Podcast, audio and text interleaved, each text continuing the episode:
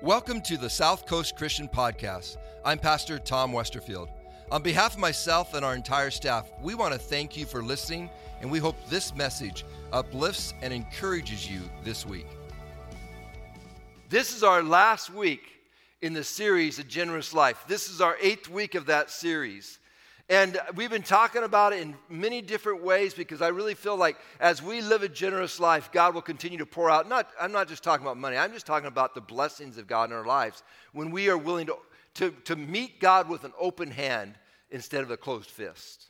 So, generosity is essential in following Jesus. And I kind of told you why already, but another reason is because Jesus has called us to let, us, let our light shine before people.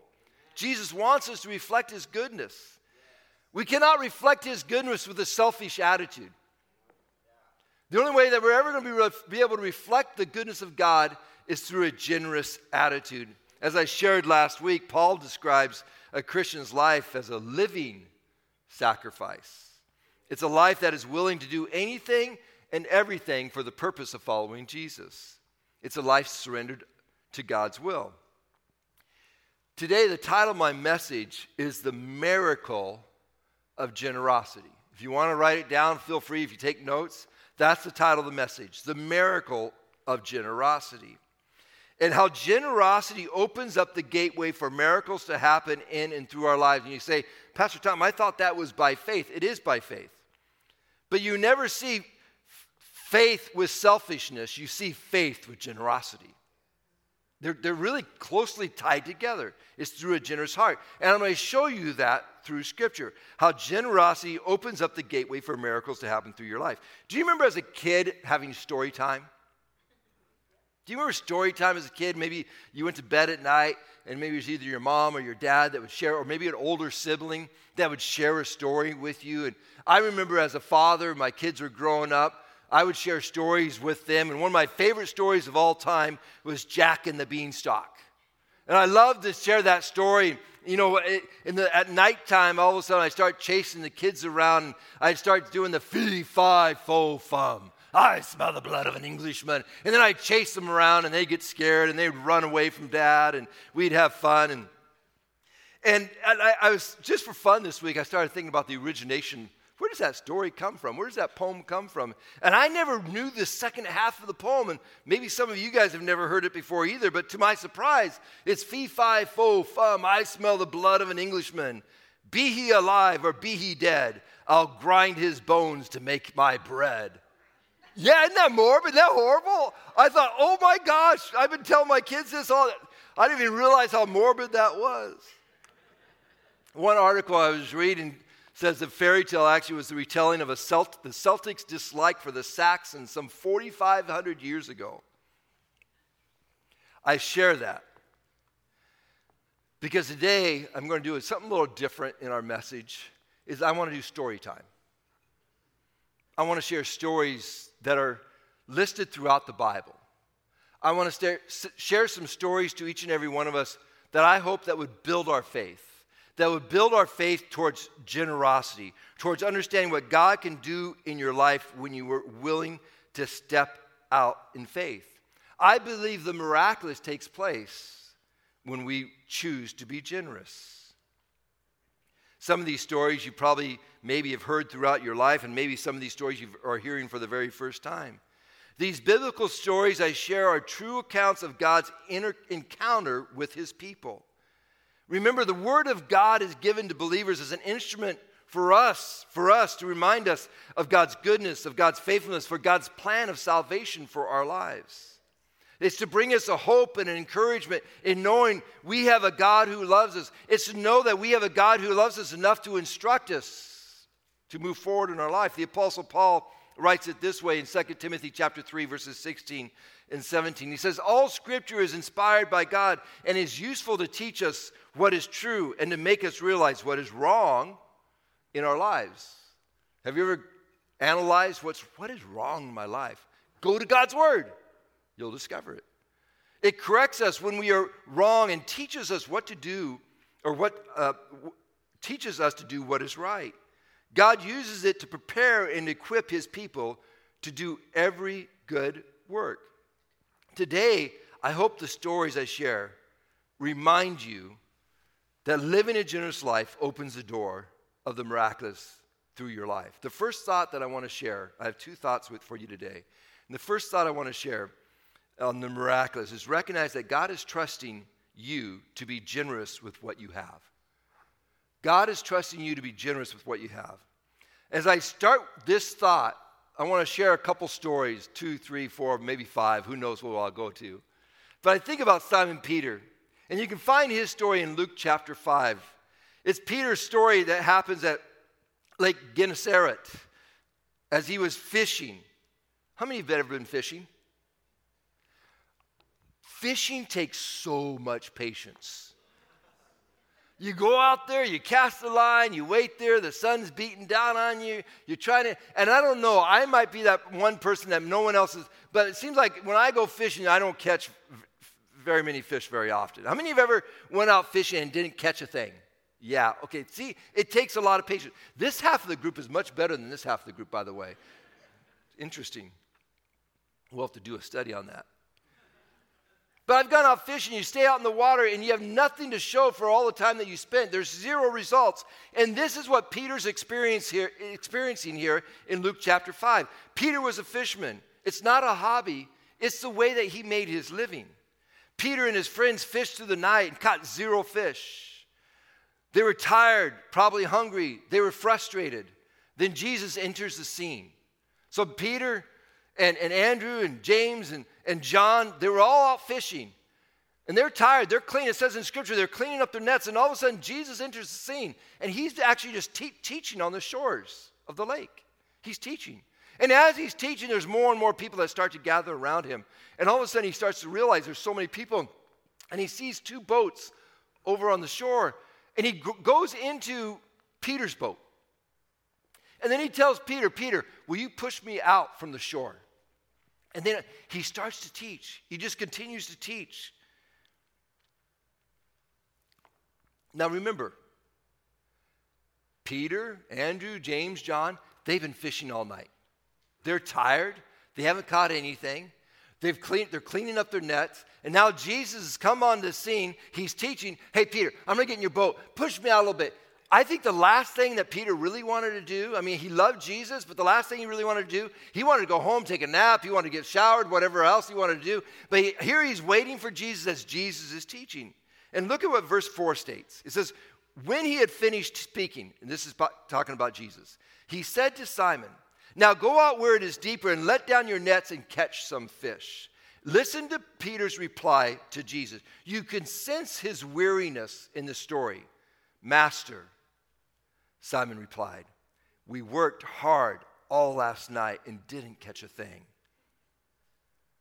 We've done this, Jesus, already. But if you say so, I'll let the nets down again.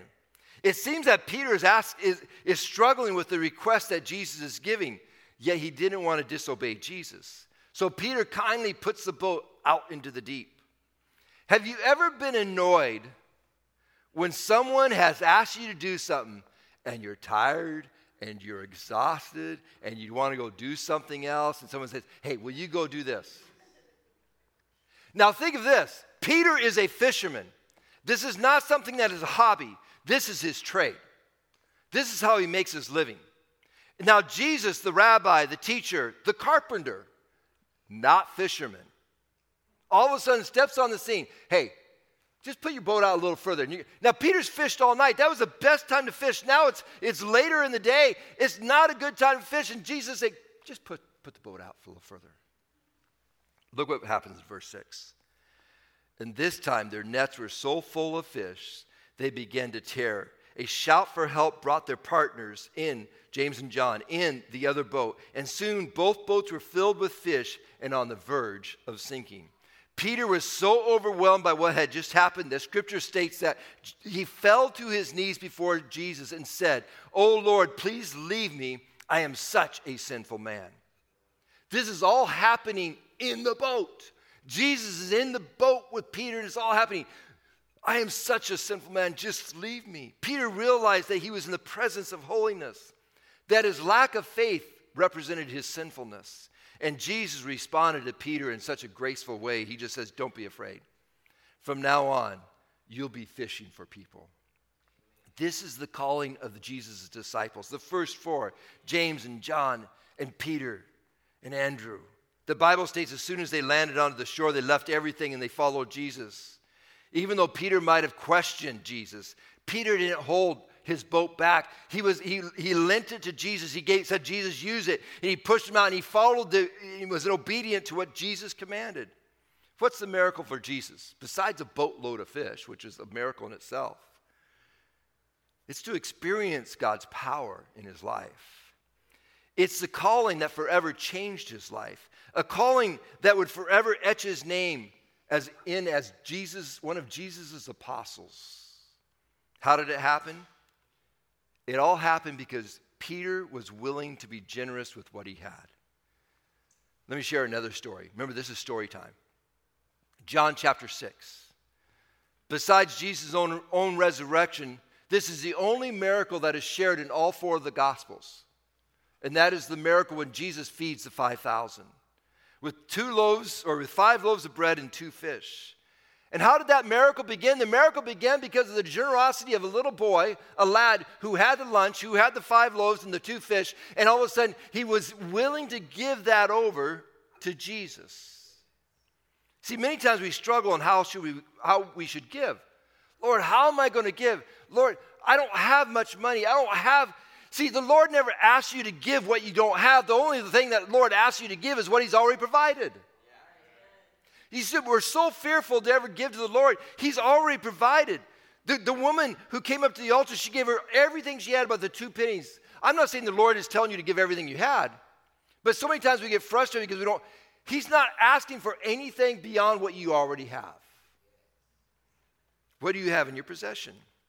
The miracle of generosity begins when we are willing to give what we have. In this story, Jesus tested Philip by asking him, Where could we go out and buy some food to feed all these people? And Philip was stunned and he responded to Jesus. He said, Even if we worked for months, we wouldn't have enough money to feed them.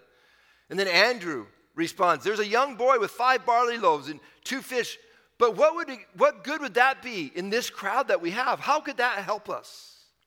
Then Jesus told his disciples to have everyone sit down on the mountainside. Everybody, just have everybody sit down. Then he took the five loaves, he took the two fish, he broke the loaves, and he thanked the Heavenly Father and he blessed it. And he started to disperse it out to the people. He started to hand it out to the people. And the scriptures state that everyone ate until they were full. Not only that, how many of you like leftovers? I like leftovers. There was 12 baskets of leftover food. And the miracle began with the generosity of one boy who was willing to give up his lunch. He was willing to give Jesus what he had. Sometimes what we have might not look like much, but when, when you put it into the hand of Jesus, the miraculous takes place.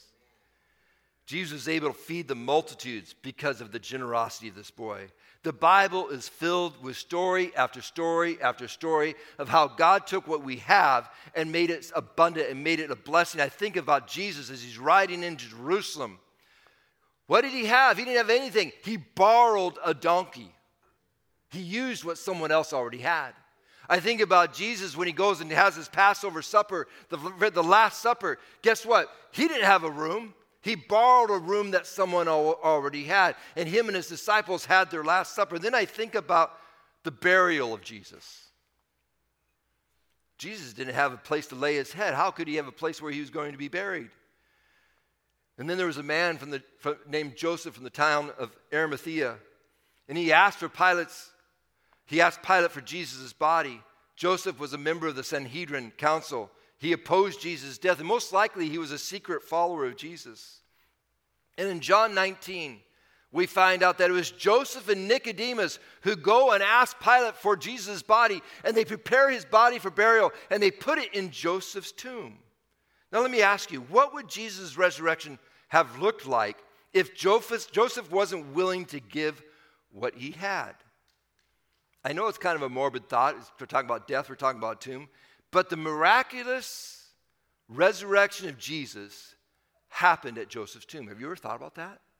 The greatest miracle in history happened at Joseph's tomb. The statement Jesus makes in John 11 25, I am the resurrection and the life, comes to completion at Joseph's tomb because Joseph was willing to give what he had.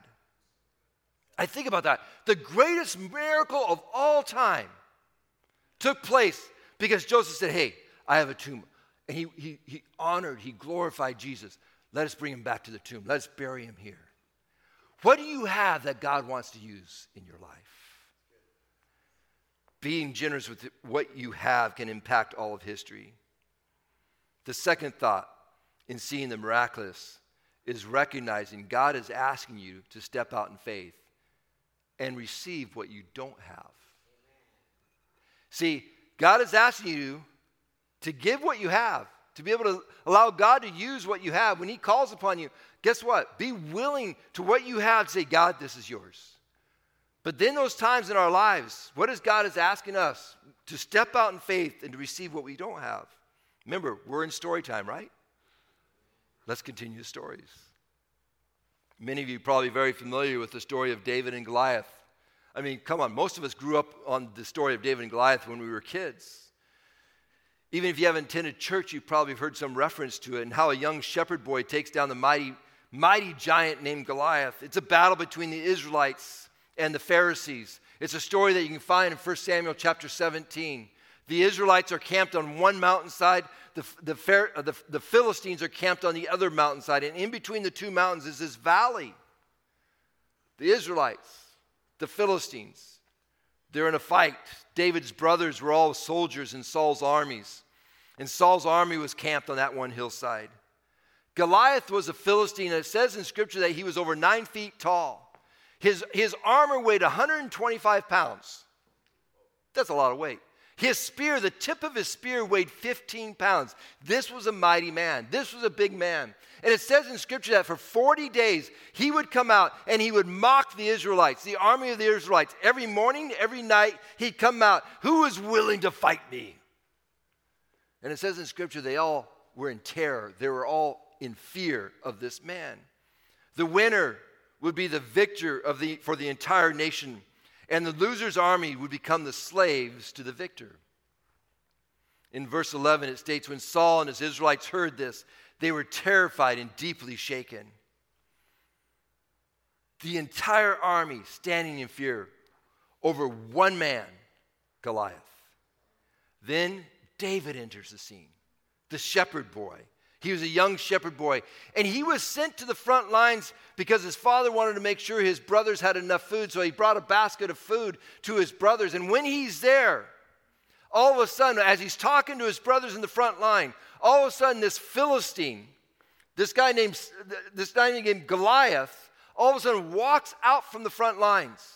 And he does his chant again. He does his rant Who is willing to fight me? King Saul had offered a huge reward for anyone who was willing to fight Goliath and kill him. Yet everyone continued to, just to tremble in fear. Then David responded to Goliath's rant. He said, Who is this pagan Philistine anyway? I love, I love David. That he is allowed, catch this, that he, that he is allowed to defy the armies of the living God. He stands, who is this guy that's saying these things about my God? That is not cool. Now, David's just a shepherd boy. His brothers don't even believe in him. King Saul doesn't even believe in him. That none of them believe in him, that he has any ability to do anything. King Saul tries to put his own, his own armor on David when he goes out to try to fight. And David said, I can't do this. This ain't me. I'm not going to fight that way. No one, be- has anyone ever felt like no one believed in you? You're standing by yourself. Everybody thinks, oh, he can't do it. She can't do it. She's too young. He's too old. You're either too young or too old. I don't understand life sometimes. But David had faith. David stepped out from all the fear and he entered into the battle. And catch this David's generous faith set him apart from all the rest. There's times in your life where God will give you an opportunity. I'm speaking to someone here today. There's times in your life where God will give you an opportunity, and He's giving you an opportunity to step out in faith. And if you're willing to step out in faith, He will set you apart from the rest of the crowd because He needs people of faith. That's a word someone needs to grab a hold of. I'm telling you right now today. There's times in your life where God's giving you an opportunity, and if you fear it, if you cowered back from it, guess what? That opportunity just disappears. But when you're willing to say, God, I'm willing, I'm going to step out in faith, choose me, like David did, you'll go down in history. You'll be recorded, hey, this is what takes place. Maybe it's not history of the world, maybe it's history in your family. It was my grandfather who said, You know what? I'm stepping out in faith to believe Jesus. No one's going to tell me no, and you move out in faith. As followers of Jesus, we need to separate ourselves from fear and step out in faith. I think of Peter and John in Acts chapter 3. It's story time, everybody. Dad, tell me one more story. Come on, come on. Tell me one more story. Come on, someone say it. Dad, tell me one. Okay, thank you. We'll do it. I think of Peter and John at the temple gate in Acts chapter 3. When they encountered the lame man who was sitting at the temple gate called Beautiful, he was lame. He is handicapped from birth. He had never taken one step in his entire life.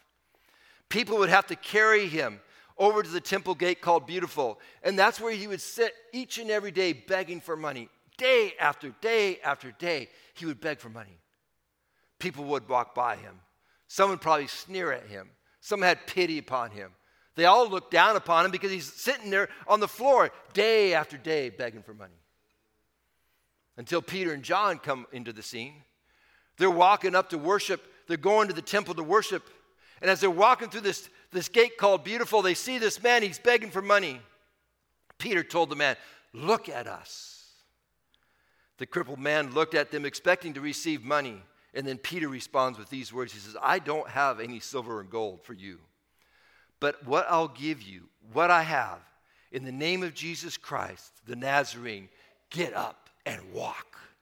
See, he didn't have money to give, but he had faith. He had the faith to believe that this man who had been crippled, who had been sitting there for so many years, you know what? I have the faith. And it says in scripture that Peter reached out his hand and the man took his hand. And as soon as he took his hand, he was healed in Jesus' name. And he started jumping and leaping and praising God for the healing in his life. God had done a miraculous scene because Peter was willing to be generous with his faith. He, Peter can't heal this guy. Only who? Jesus can. But you know what? He had the faith to believe that Jesus could do it. I was thinking about that. What would happen if we just believed with people for the impossible? How could our world change if we saw the potential in people? If we saw people through the eyes of faith instead of disbelief? Instead of when someone says, shared something of a hope instead of putting disbelief and doubt upon their hope, what would happen if we just responded in faith and say, Yeah, you know what? You can do it. I'm praying for you. If we became a people of faith that were lifting one another up instead of tearing one another down. I close with a story about a woman named Rahab. And you can read about her story in Joshua chapters 2 through 6. It's a story about a prostitute who had, who had the faith to believe in a God that she didn't even know. It was just a God that she had heard about, the God of the Israelites. Joshua is leading the children of Israel. Moses is long gone from the scene, if, you read, if you ever read that story. Moses is gone, Joshua's taken over his leadership. He's taken him from the, from, the, from the desert into the promised land. He's been waiting for 40 years to do this. He sends out two spies to go scout out this area the city of Jericho. He wants to find out more about what's going to happen there if they go into that land. These two spies go in there. They find favor with this, name, this gal named Rahab. She's a prostitute in the city. She ends up taking these, these two Israelites, these two spies, into her home, hides them there. But someone rats her out. Someone sees that these two guys had gone into her home and, and they go on and tell the king of Jericho, there's two Israelites that are in this place. So he, king of, king of Jericho, sends out his men, go find those Israelites, go find those spies. They come to Rahab's house. She denies, she says, Oh, they were here, but they're gone. I didn't, yeah, they're, yeah, they're gone. They took off already while she's hiding them in their house. You know, that was a death sentence for her. She made a choice to have the faith in a God that she really didn't know. But he, she knew this. She knew he was a powerful God. She stepped out in faith. Listen to this scripture. Rahab had the faith to believe in Israel's God. She tells the Israelite spies, I know the Lord has given you this land. We are all afraid of you. Our hearts have melted in fear. No one has the courage to fight. You see, she had heard for 40 years about this God who split the Red Seas, who rescued the Israelites from Egypt, who where the Israelites passed through the seas, and when all of a sudden, when they get through the seas, the Egyptian soldiers they all die because the waters come crashing out. They had heard the stories of the God of Israel, and now they're in fear of what's going to take place. And she's willing to step out in faith. She didn't, she didn't allow fear to grab her. She was willing to step out in faith with those two Israelites. Listen to Rahab's words. For the Lord your God is the supreme God of the heavens above and the earth below. Now swear to me by the Lord that you will be kind to me and my family since I have helped you. There was a promise made that day between the two Israelites and the woman Rahab. They said, We will protect you because you have stepped out in faith. She was generous with her faith. They had a signal. If you tied a red robe a red rope, a red rope outside your window. When the, when the armies of Israel come, they'll see that red rope tied to your window and they will protect that home. All your family that's inside that home will be spared. And their word was true. Everybody in Jericho was wiped out. But guess what? Because of the faith of a woman, her and her family have been spared. Rahab was a Gentile woman who ends up marrying an Israelite from the tribe of Judah and becomes a direct descendant of Joseph, the earthly father of Jesus, all because she was generous with her faith. Rahab's life reminds me of all of our lives. It's through our faith in Jesus that we have been adopted into the family of God. It's nothing that we can do in our own strength, it's only through Jesus. And we've had our faith, we put our faith in Jesus. Guess what? We receive what we don't have. We receive what we don't have. Miracles happen when we step out in faith. For it is by grace you have been saved through faith, and this is not from yourselves, it is a gift from God. God will perform miracles through us when we are generous with what we have and when we are willing to step out in faith to believe for what we do not have. Practice living a generous life. I was going to end there, but I had a second part that I wanted to share, and I feel like I have the time. And I feel like God created that time because I think it's a prophetic word for some of you here today. And I, want to, I don't want to leave without leaving something that someone that here needs to grab a hold of. Maybe it's a young person here that needs to grab a hold of this. Maybe it's an older person. I don't know. Maybe it's middle aged. Let's not leave anyone out. Sometimes in life we get labeled. Sometimes we get put statements upon us. Sometimes a report comes against us. Something someone says, all of a sudden you think, oh my gosh, and fear starts to grip you. And you start living in this bubble and you start getting isolated by everything that everybody else is saying. Maybe a parent has said something over you. Maybe a business uh, partner said something over you. Maybe a brother, a sister, or a friend at school, whatever it might be, someone, and you get labeled and you start living underneath that label. We've all done it. We've all done it. For years, I was I thought I couldn't really get up and speak because I had this label upon me, and I think it was self-inflicted in many ways. That you know you can't do that. You can't. You start living under that doubt, under that that cloud of discouragement. You don't, you don't know how to push forward past that. There's a story in the Bible. It's story time. Say it. It's story time. It's story time. There's a story in the Bible, First Chronicles chapter 4, verses 9 through 10. Two verses, that's all it is. The whole story is two verses. It says, There was a man named Jabez who was more honorable than any of his brothers. Catch that. He was more honorable than any of his brothers. His mother named him Jabez because of his birth had been so painful. He was the one who prayed to God for the God of Israel, Oh, that you would bless me and expand my territory. Please be with me in all that I do and keep me from all trouble and pain. And God, and God granted his request. The story of Jabez is a story of a person who had been given a lifelong label. Basically, you're a pain in the butt. That's what his name means, is pain. And he was given that name because in childbirth, he gave, so much pain to his mom. You're just a pain. How would you like to be named a name? You're pain. Hey, Pain Westerfield. Hey, you're just pain. See, there's times in our life we take on our own names or we put names upon ourselves and we live underneath those names. And this was this is what his name meant. Yet scripture states that he was more honorable than all of his brothers. And sometimes we miss that. He was more honorable than all of his brothers. He wasn't, he was trying. He was trying to be good. He was trying to be righteous. He was trying to walk faithfully. But he was still living under this name, this label. Jabez said, Enough is enough. And he went to God about his situation. When was the last time you went to God about your situation? When was the last time you went to your knees and said, God, I am done being labeled? Even if it's self inflicted, I am done with having this label upon my life. That's what Jabez does. He goes forward, he moves forward. It was time for something more. Jabez stepped out with generous faith and asked God to keep him from pain and trouble and to expand my territory. God, expand my influence. Sounds like a greedy request. It wasn't at all.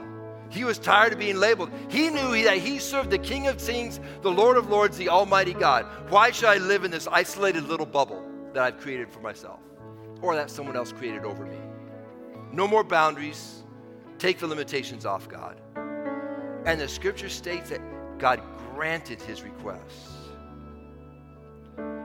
Do you have the faith to believe for what you don't have? Do you have the faith to believe for what you don't have? Jabez did. Because Jabez stepped out, in faith to believe, guess what? The miraculous took place in his life. It was a generosity of faith. It wasn't the generosity of fear. How many have been generous with fear? You know what I'm saying? Sometimes we can be generous with fear. Everything comes up, we watch news. Oh, I just, I'm so tired of news. Whew. I know what's happening in the world. The last thing I need to do is listen to it over and over and over and over and over and over again in my mind. I just don't need to do that. I know what is right. I know what is wrong. I don't need anyone else tell me anymore. I got I, I can vote. I can do the right things. I can do all those things. I don't need someone continually put that fear back in my mind over and over and over again. I need God's word to step into my heart and my life. So all of a sudden I can have the faith that is generous enough to say, you know what, to that mountain, it is no longer there. Be ye removed from my life. You speak to the addiction. You speak to the poverty. You speak to the hurt. You speak to the pain. You speak to that child that's not saved. You speak to those things that are spiritually, you know what? You have the faith. You can have the faith to break those things off your life. I don't know if, I, if I'm in a Pentecostal church or a dead church right now, but there's a times in our life when we need to say, you know what, God, do the miraculous in my life. And someone down here needs to say, yeah, Pastor Tom. Let the miraculous come forth. You see, if you don't have the faith to believe when a pastor is preaching God's word, then what's ever going to happen in your life? You got to step out in faith and believe. See, God will use what you already have if you're willing to be generous with it.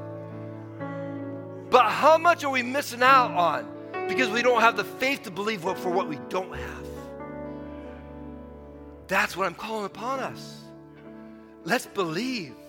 Let's trust. No longer Say to the addiction, die in Jesus' name. Say to the pornography, die in Jesus' name. Say to the alcohol that has you addicted, die in Jesus' name. Say to the poverty that continues to hold you down, die in Jesus' name. Say to the friend that continues to cut you down, that person's going to be saved in Jesus' name.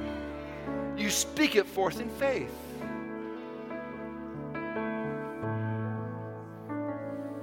Some of you need to stand with me today as I pray. Because I'm believing for me in this church to stand up in greater faith, to stand in the gap for people that are not saved, to stand in the gap for someone who's struggling for addiction, with addiction. Maybe you're struggling with addiction for yourself, and you need to stand and say, you know what? I'm done. I'm not going to continue to do this. I'm not going to continue to move forward. Maybe it's in your own life. You just struggle with fear. You struggle with discouragement, and you just need to stand in faith and say, Enough is enough. Like Jabez did. Enough is enough. I'm going to my Heavenly Father. I'm going to cry out before Him. I don't have to live this way anymore. I'm going to live in faith to trust and believe.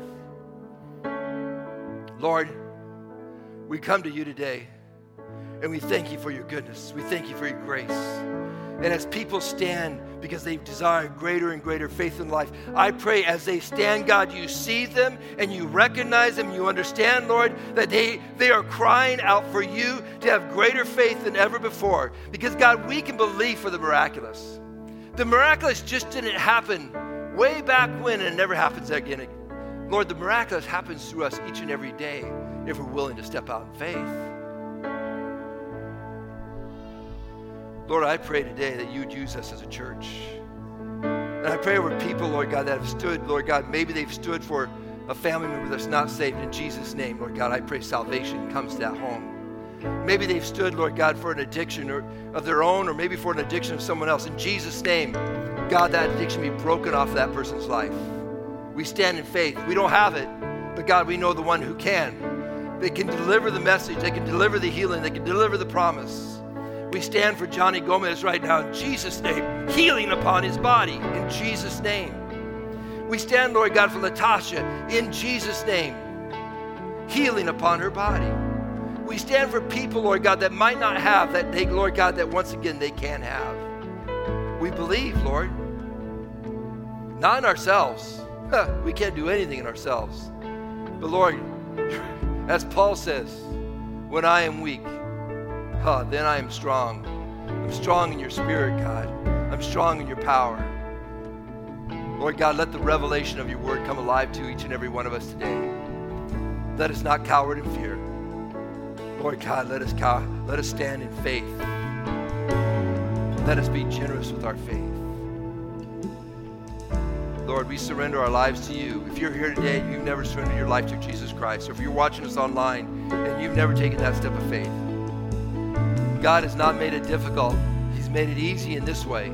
All we have to do is confess to the Lord Jesus Christ that we believe in Him, ask Him to forgive us of our sins, choose to put your trust in Him. And the Word of God says that you are saved. And then the hard part sometimes can be walking out your faith.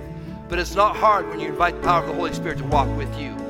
Because then all of a sudden, you know what? His yoke becomes easy because he helps carry you through it. It's choosing faith in Jesus Christ. If you're here today and you desire to, to do that today, say this prayer with me. Everybody say this prayer. Lord Jesus, I choose to follow you. Set me free from my sins. Thank you for your forgiveness. Give me the power of your Spirit Help me to do what is right and say no to what is wrong. In Jesus' name. And everyone said, Amen. Stand with us as we continue to worship the Lord. Thanks for listening to the South Coast Christian Podcast. We appreciate those who give on a regular basis to South Coast because through your giving, we are able to provide these resources. For more information about South Coast, including service times and ways to give, please visit southcoastchristian.com. And if you haven't already, please subscribe to this podcast. Thanks again, and may this week be filled with new opportunities where you can receive and share God's love.